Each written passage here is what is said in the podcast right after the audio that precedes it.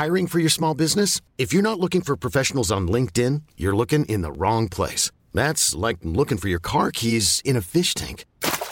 LinkedIn helps you hire professionals you can't find anywhere else, even those who aren't actively searching for a new job but might be open to the perfect role. In a given month, over 70% of LinkedIn users don't even visit other leading job sites. So start looking in the right place. With LinkedIn, you can hire professionals like a professional. Post your free job on linkedin.com slash achieve today.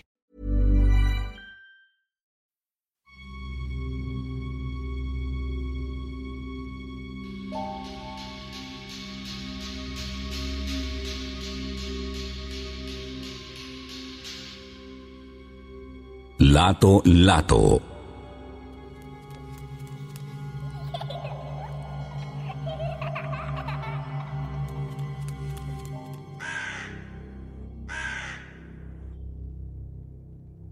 Magandang araw po, Sir Jupiter.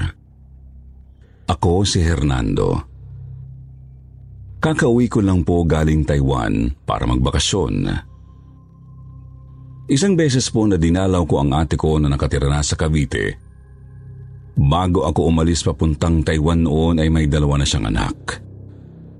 Nang pumunta ako sa kanila, excited ako kasi may pamangkin na akong babae. Gusto ko talagang magkaroon ng babaeng pamangkin dahil puro lalaki kasi ang anak ng mga kapatid ko. Ito palang pamangking kong si Abby ang babae sa magpipinsan. Ang kwento ko pong ito ay nangyari nito lang nakaraang buwan.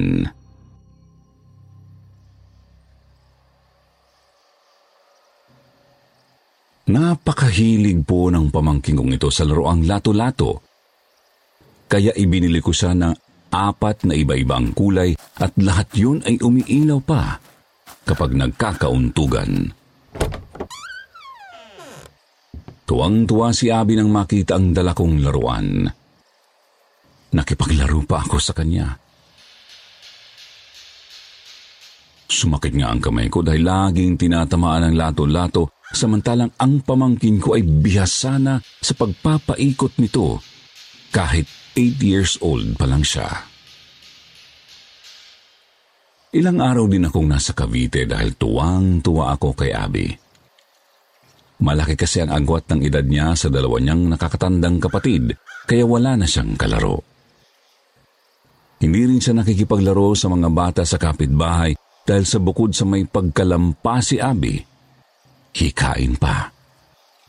Kaya madalas umuwi na umiiyak dahil pinipikon ng mga kalaro. Kapag sasapit na ang gabi, tahimik na sa lugar ng ate ko. Liblib pa kasi ang lugar nila at ang mga tao ay naniniwala pa sa kasabihan na baka raw may masagi na nuno o elemento kapag naggagala pa sa labas. Kaya kapag bandang alas 7 na ng gabi na sa loob na ng bahay ang mga tao, lalo na ang mga bata. Nung unang tinatawanan ko pa ang nakasanayan nilang yun dahil kako 2023 na, uso pa ba ang nilalang na hindi nakikita? Pero talagang ang pagkakataon ay mapaglaro. Dahil siguro hindi ako naniniwala kaya pinagparamdaman ako ng kapabalaghan.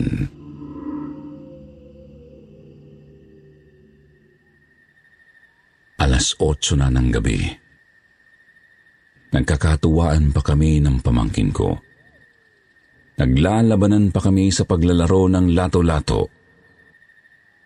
Ang patakaran namin ay patagalan. Kung sino ang matalo ay may pingot sa tenga. Tawanan kami ng tawanan habang naglalaro. Dahil nga hindi naman ako sanay sa larong ito, namumula na ang tenga ko dahil ang pingot niya sa akin ay pakurot na. Ilang sandali kaming huminto sa paglalaro dahil masakit na ang kamay ko. Tahimik na ang paligid nang huminto kami. Nasa labas kami ng bahay noon pero tapat lang naman ng gate. Mas presko kasi sa labas kaysa sa loob na maalinsangan. Nang huminto na kami sa paglalaro, nakarinig kami ng naglalaro ng lato-lato. Malapit lang yun sa amin dahil dinig na dinig namin ang untugan ng mga bola. Nagtatawanan pa kami ni Abby kasi ang bilis suminto ng tulog na sa tingin ko ay hindi rin sanay ang naglalaro. Parang ako lang. Wala pang isang minuto, humihinto dahil nabubuhol ang tali. Pero umuulit ang tulog na parang ayaw tumigil ng naglalaro. Parang gusto talaga niyang maging bihasa sa paglalaro. Naisip ko na baka bata rin sa kapitbahay. Pero maya-maya ang tunog ng lato-lato ay mas lumakas na. Pabilis pa ng pabilis na parabang bihasang bihasa na ang naglalaro nito. Nagkatinginan kami ng pamangkin ko. Pareho naming naririnig yun. Sabay pa kaming napasabi ng. Astig. Pero nang tumagal na, ang nag-iisang tunog ng lato-lato ay bigla na lang nadagdagan. Dumami na sila. Habang lumilipas ang bawat minuto ay dumadami pa sila. Pasakit ng pasakit sa tenga ko ang sama-samang tunog ng lato-lato. Parang nanunuot na sa pandinig ko. Napapapikit na ako dahil sumasakit na ang ulo ko. Pinilit kong hagilapin kung sino ang naglalaro noon kasi gusto ko nang kausapin na hintuan na kasi maingay na. Pero nakita kong wala namang ibang tao sa labas, kundi kami lang ni Pamangkin.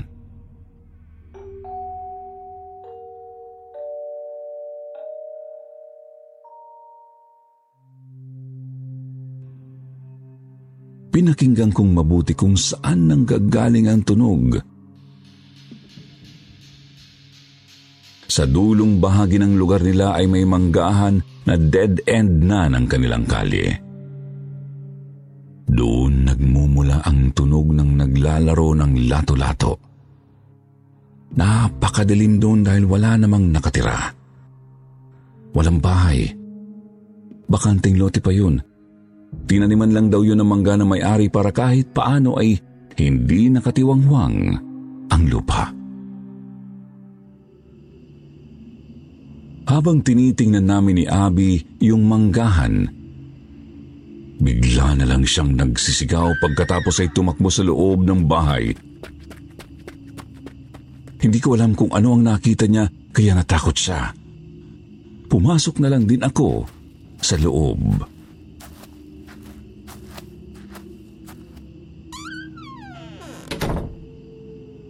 Narinig ko pang napagalitan siya ng ate ko dahil nga gabi na ay nasa labas pa. Pinapasok na siya sa kwarto para matulog dahil may pasok pa sa eskwela kinabukasan. Nung umaga na sinabi ng kapatid ko na nilalagnat daw si Abby. Nagtataka ako kung bakit siya nilagnat. Inisip ko na baka napangod sa kakalaro ng lato-lato hanggang sa sinabi ng ate ko na nananaginip daw ang pamangkin ko. Nagsasalita ng tulog na parabang may kinakatakutan. Tinataas din daw ang kamay na parabang may itinuturo. Sinalat daw niya ang noo ni Abby at doon niya nalaman na nilalagnat ito. Mainit daw ang temperatura. Hindi na pinapasok ng eskwela si Abby. Dinala muna sila sa manghihilot bago dalhin sa doktor. Inisip din kasi ng ate ko na baka may pilay kakalaro ng lato-lato. Nang bumalik sila galing sa pagpapagamot sa pamangkin ko, nabigla ako sa kwento nila. Ang manghihilot pala na pinagdalhan nila kay Abi ay albularyo din. Nalaman nila na may elemento raw na nagalit sa pamangkin ko dahil naingayan sa kanya.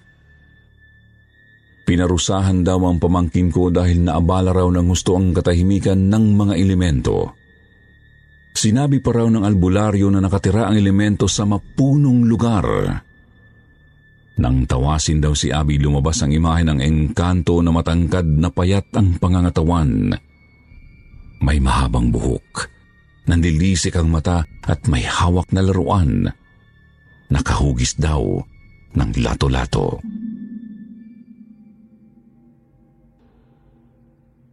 Kinilabutan ako nang sabihin niyo ng ate ko. Naisip ko na baka hindi sa pamangkin ko nagalit ang mga elemento, kundi sa akin. Pinagbalingan lang nila ang bata dahil yun lang ang kaya nilang saktan. Naisip ko rin na baka hindi ako magawang saktan ng mga elementong nakatira sa puno dahil hindi naman ako naniniwala sa kanila. Pero siyempre, pamangkin ko na ang nasasaktan. Kaya nung sinabi ng albularyo na mag-alay kami para mapatawad ng engkanto at pagalingin ng tuluyan ang pamangkin ko, sumama ako. Gusto ko ring humingi ng tawad kasi alam kong may mali rin ako. Hindi ko rin ginalang ang nakaugalian ng mga taga roon na huwag nang mag-iingay kapag gabi kasi may nagagambala nga.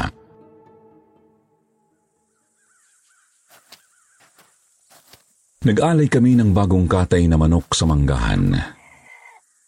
Kasi yun lang naman ang mapunong lugar na malapit sa amin kagaya ng sinasabi ng albularyo.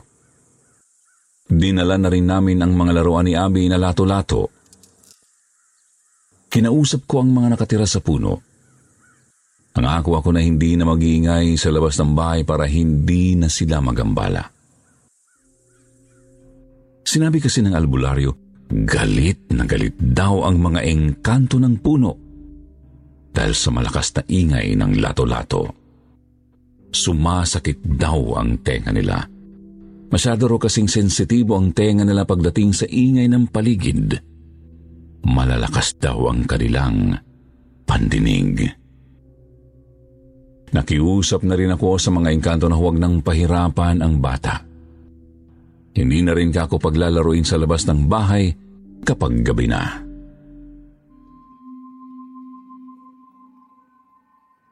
Kinabukasan gumaling na ang pamangkin ko na parabang nagdahilan lang. Nagkwento na siya sa amin. May nakausap daw siyang matangkad na lalaking maitim. Pinagagalitan daw siya kasi maingay daw ang lato-lato niya. Masakit na raw ang tenga nila sa pagpapatunog namin ng laruan na yun. Sa sobrang takot daw ng pamangkin ko, nilagnat siya. Kaya rin pala siya tumakbo papasok ng bahay nung naglalaro kami kasi nakita niya ang engkantong nakatira sa bakanting lote. Kasing taas daw ito ng mangga. Galit na galit daw na nakatitig sa amin nung gabing yun. Itinuturo daw ang hawak naming lato-lato at ipinapatapon.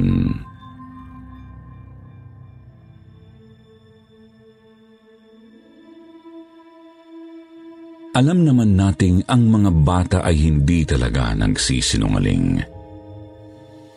Nagising ang sarado kong isipan tungkol sa mga nilalang na hindi nakikita. Doon ko napatunayan na talagang may ibang kasama tayong naninirahan dito sa mundo. Kaya matuto tayong rumispeto.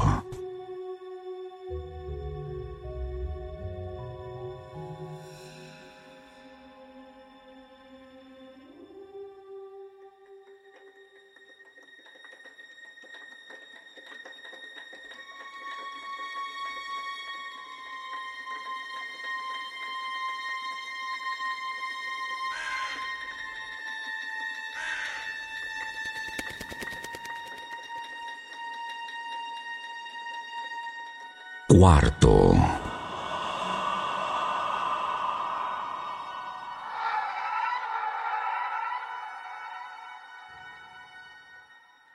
Kumusta po, Sir Jupiter, at sa mga avid listener niyo po? Nagsimula po akong makinig ng stories niyo noong January 2023. Maganda kasing gawing pampatulog. Itago niyo na lamang po ako sa pangalang Alex. Lalaki po pala ako. 31 years old, tubong Mexico, Pampanga. Itong kwento ko po ay nangyaring lahat sa kwarto ko. Ang una ko pong kwento ay ang tungkol sa matandang nakablusang puti. Hindi ko po makakalimutan ang kwento ko na ito. Magpasa hanggang ngayon, kinikilabutan pa rin ako, Sir Jupiter. Ako po ay nagtapos sa kursong BS Architecture.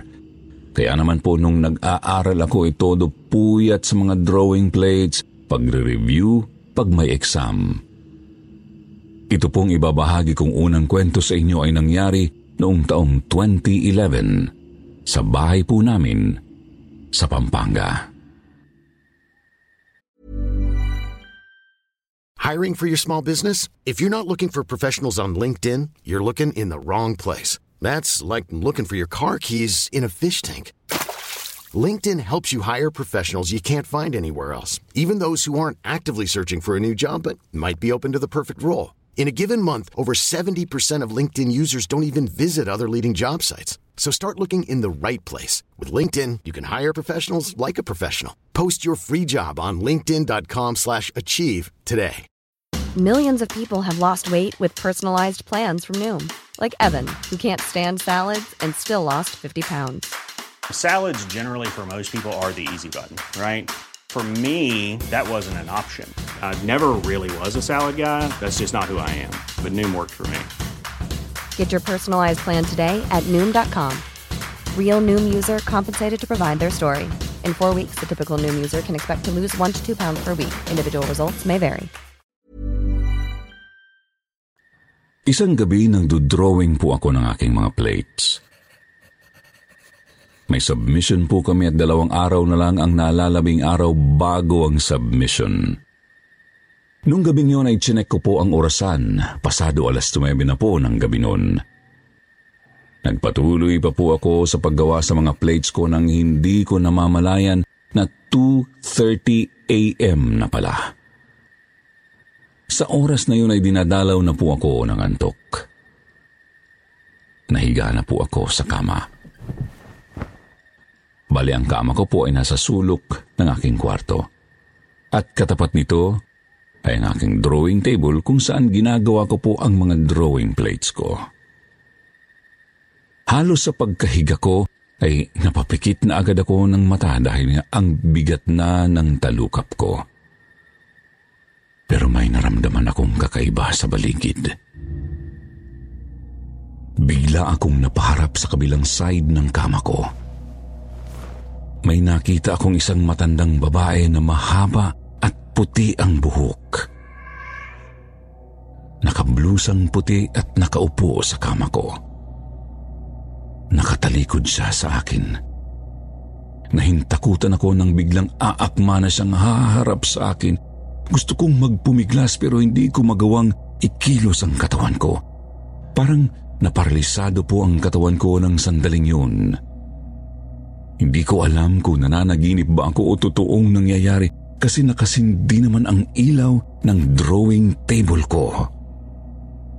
Akmang haharap na siya nang biglang naigilaw ko na ang katawan ko at mabilis po siyang nawala sa paningin ko. Pero sa pagkakaaninag ko sa likod niya, parang kamukha ng yumao kong lola. Ang ina ng tatay ko na namatay noong year 2000.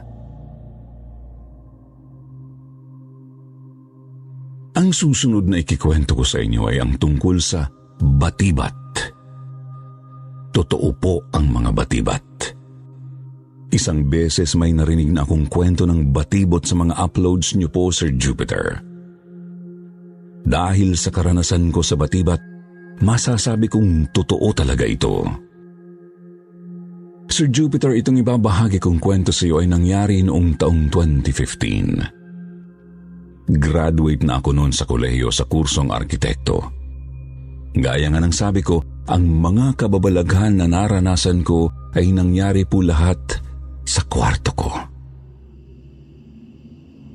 Isang gabi ng May 9, 2015, pag-uwi ko ng bahay galing sa trabaho, dumiretso agad ako sa aking kwarto upang mahiga dahil nga sa kapaguran sa trabaho. Isa po akong architect designer sa isang architect firm dito sa bayan po namin sa Pampanga. Bagamat lagi pong overtime sa trabaho, madalas nakakauwi na po ako ng bahay ng 10 p.m. Pagod at minsan ay di na naiisipang maghapunan. Sa pagkakahiga ko, di ko na malayan na nakatulog na po pala ako. Nasa mahimbing na po akong pagtulog nang biglang naalimpungatan ako mga bandang 2.30 a.m. Ugali ko po kasing tumingin sa orasan ng relo ko pag nalilingat. Nung matutulog na po ulit ako, bigla na lang lumitaw ang isang napakatabang babae na nakaitim.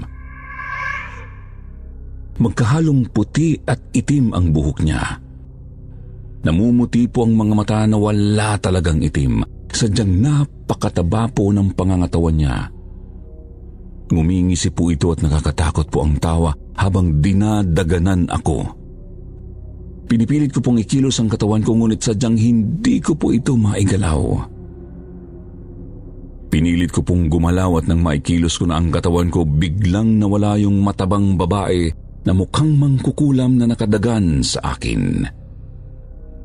Naisip ko na baka nangyari yun dahil napapaligiran ng mga puno ang bahay namin.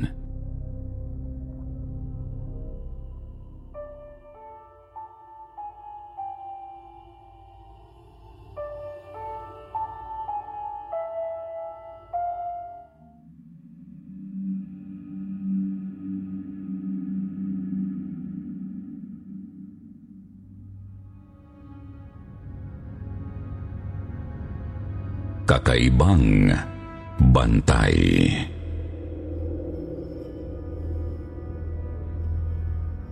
Magandang araw po sa inyong lahat at sa inyo po, Sir Jupiter. Isa po ako sa inyong masugid na tagapakinig. Sa ngayon po ay 37 years old na po ako at sa Midsayap, North Cotabato na po nakatira dahil dito ko po nakilala ang aking asawa. Itago niyo na lang po ako sa pangalang Amaya. Ang kwento po ng aking buhay ay may apat na klasing pangyayari. Inkantasyon, kabawalaghan, katatakutan, at drama.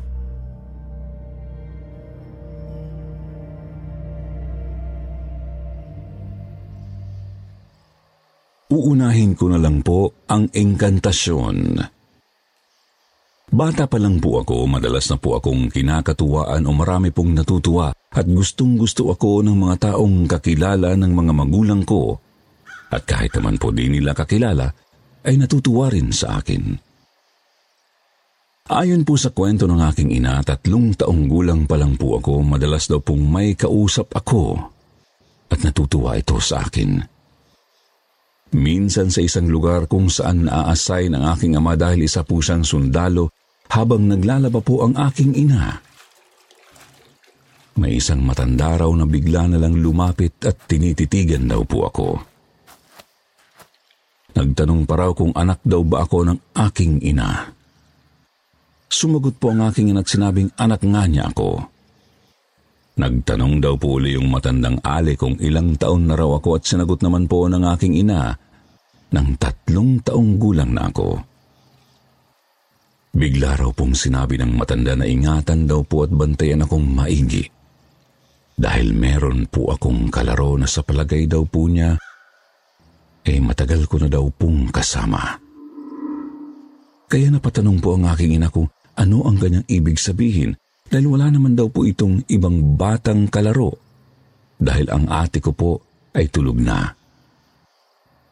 Sumagot daw po yung matanda na meron daw pong pares ng engkanto na natutuwa sa akin.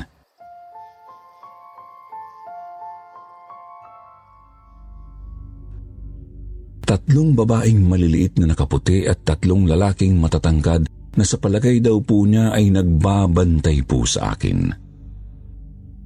Dagdag po niya na engkantuhin daw po ako. Kaya sa gulat daw po ng aking ina ay agad-agad niya po akong nilapitan at tinanong pa ang matanda kung sino ba siya. Kabadong kabado raw ang mama ko. Bigla na lang daw po umalis ang matanda. Simula po noon iniisip daw po ng mama ko na tama naman daw ang sinabi ng matanda dahil naririnig daw po ako ng aking ina na may kausap at tumatawa pa.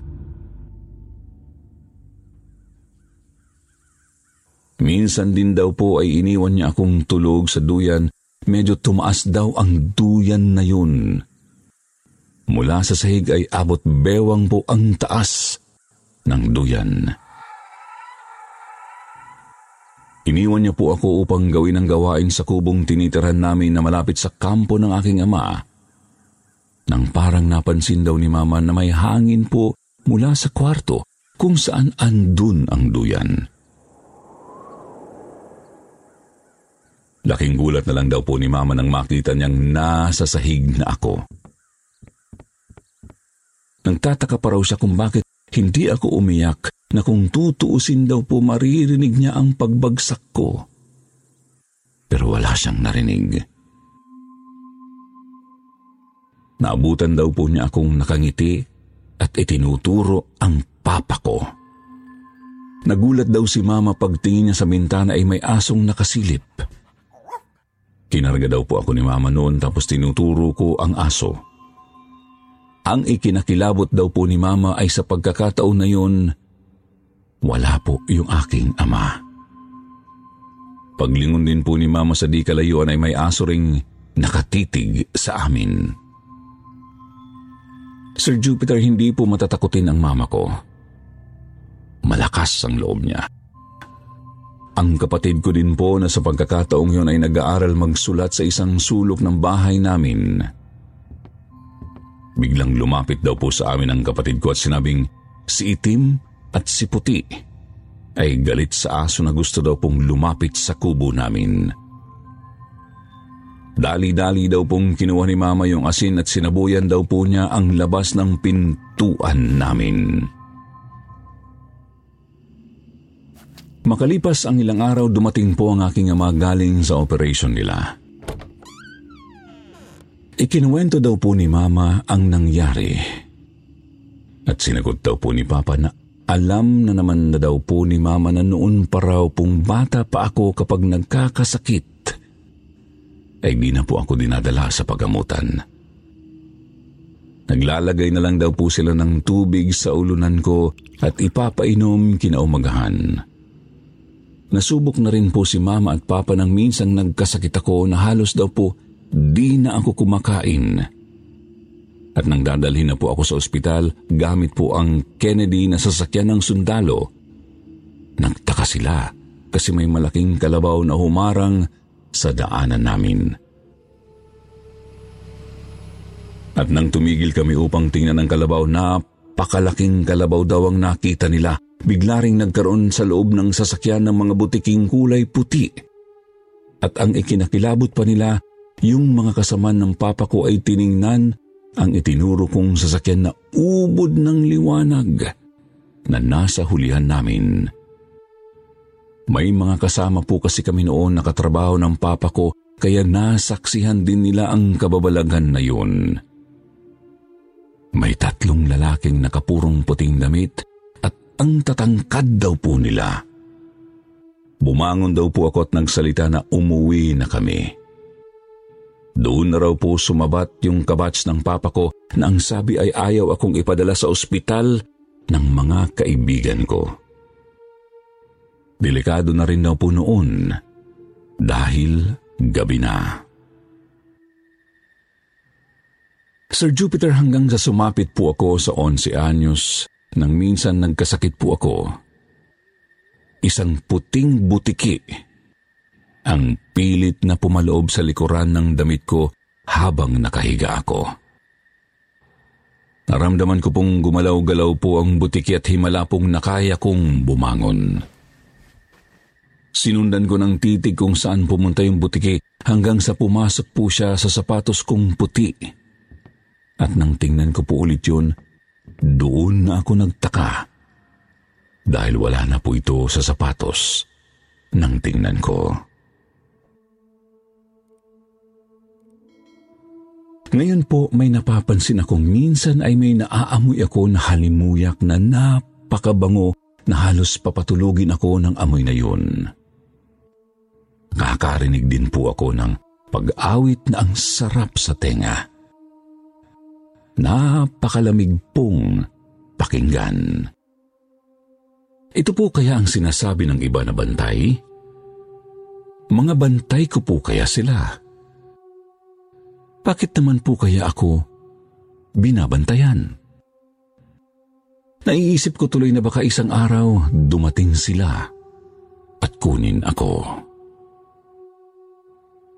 Sir Jupiter, maraming salamat po sa inyong pakikinig and more power po sa inyong programa.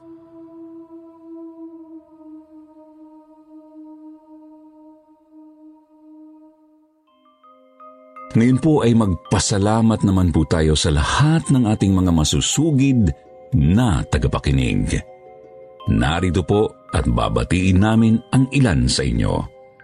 Shout out kay Yen Pamposa, Wemswood, Condesa ng Norte, Mark de la Cruz, Kumusta Wilson Bayona, Hello Mali Senilio, Zildjian Fernando, Rosa de Lima Virgin, Bevi Jury, Karen Brescia. Salamat po sa inyong pakikinig. Abang lang po tayo para sa mga susunod pang shoutout. Maraming salamat po.